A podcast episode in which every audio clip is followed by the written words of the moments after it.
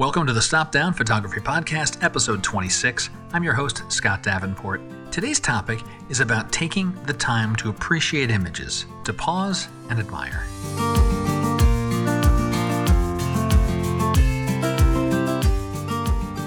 Hi there, welcome. Thanks for joining me for a weekly dose of photographic creativity. I know life gets busy, and I'm glad that you've chosen to spend a few minutes of your day with me. And if you enjoy today's podcast, please tell a friend. I'm titling today's episode Pause and Admire. Why? Because I need this reminder. I realized I'm not admiring photos as much as I used to. Simply looking at a photo and enjoying it is less common in my week, and I think I need to change that. Since I realized this in the last week or so, I thought this would be a good topic for today's podcast, because maybe you've experienced this as well. I do think there's a certain arc to this, this behavior that I've noticed in my uh, photo consumption. So let me unpack this more this decrease in admiring photos. Rewind the clock 10 years or so. I'm reassociating myself with photography, the switch from film to digital and I'm consuming images at a ravenous pace. Photographers' websites, Flickr, Google Plus, that was a thing then. I'd look at photos, I'd marvel at powerful compositions, bold framing, rich, vibrant colors, a lot of things I had not seen before. How subjects were frozen or how they were blurred, how some photos seemed to have a depth of field that was endless. And yes, I was learning from these images. I was definitely in sponge mode with respect to photo learning, each photo being a gateway to learning something new about photography. Yet my initial intake of each photo was simple admiration. The image itself was the thing, the feeling that it made me feel, and then I'd study and learn. Now, that process may happen in just a few seconds, but it did happen somewhere along the line, and I'm not really sure exactly when this happened, my default mindset when viewing images shifted toward that of the critic. Instead of admiring the photo, paying attention to how it makes me feel, what the photographer chose to convey, I tended to dive straight into a critical analysis. How is the photo composed? Could it be stronger? Could it be better? Is it tack sharp? How is it processed? Are there artifacts in the processing? The list goes on and on. And incidentally, this critical examination is a silent one. It's a narrative in my head. I'm not the type to jump on forums offering up an unsolicited critique of a photographer's work. I'm of the school of thought that critique is great when the photographer wants it and asks for it. Anyway, I'm becoming self aware of this drifting into a critical mindset and it's something I want to keep in check. Why? When I think about the times when I admired a photo, I paid attention to how it made me feel, those interactions, those engagements, they were inspiring. I wanted to go make a photo like that, go visit that place or someplace like it, go learn how to make my camera capture a similar look. I think that sense of wonder is important in a photographic journey. It helps push us forward creatively. So I'm growing more mindful of that. I need to take a beat when I look at photos. When a photo holds my gaze for more than a glance, reflect on how it makes me feel. Slow down, pause, and admire.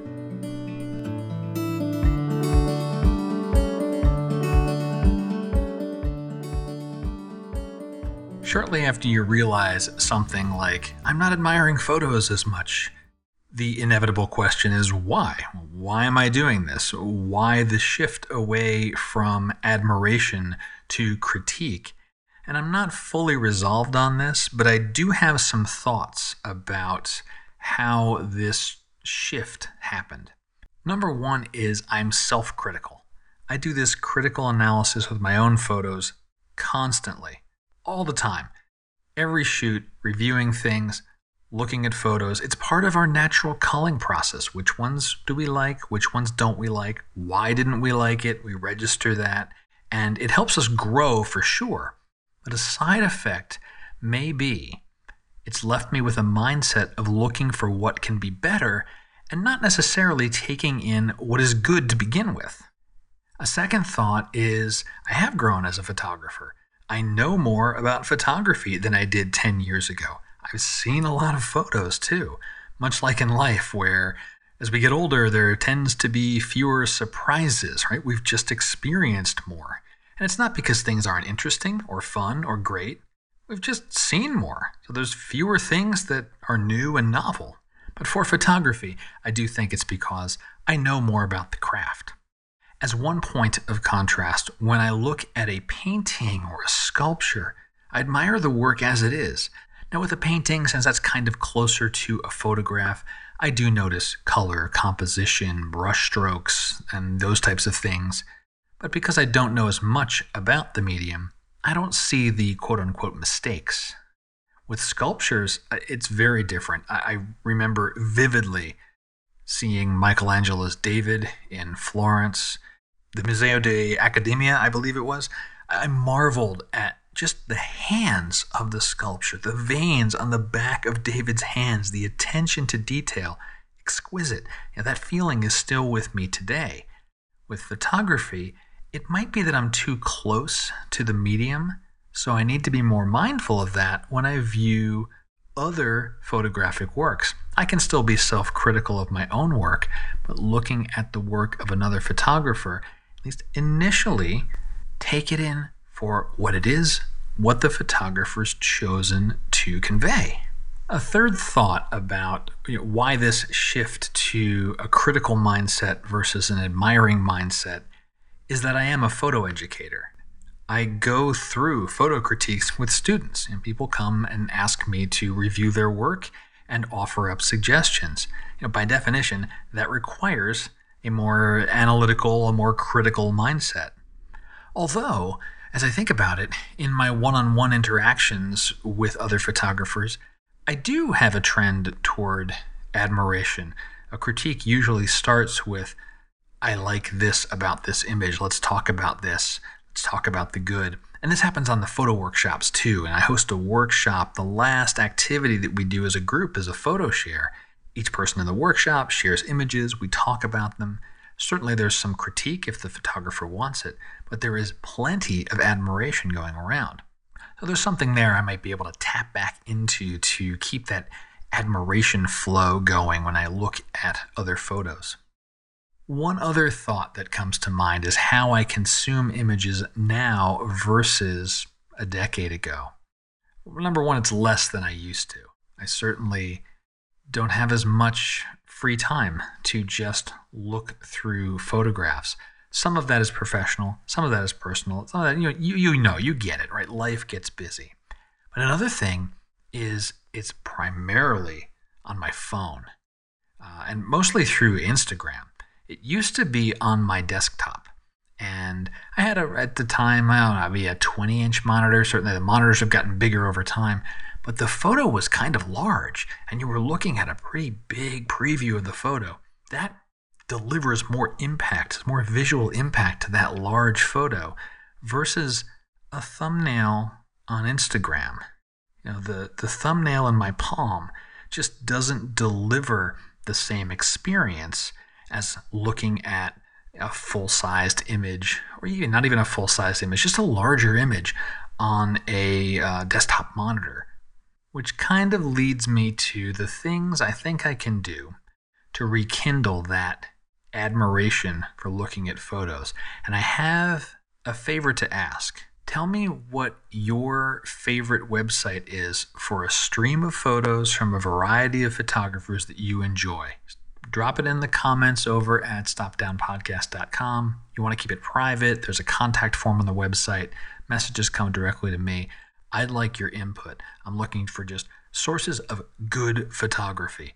Doesn't matter the genre. I like looking and absorbing all different types of photographs.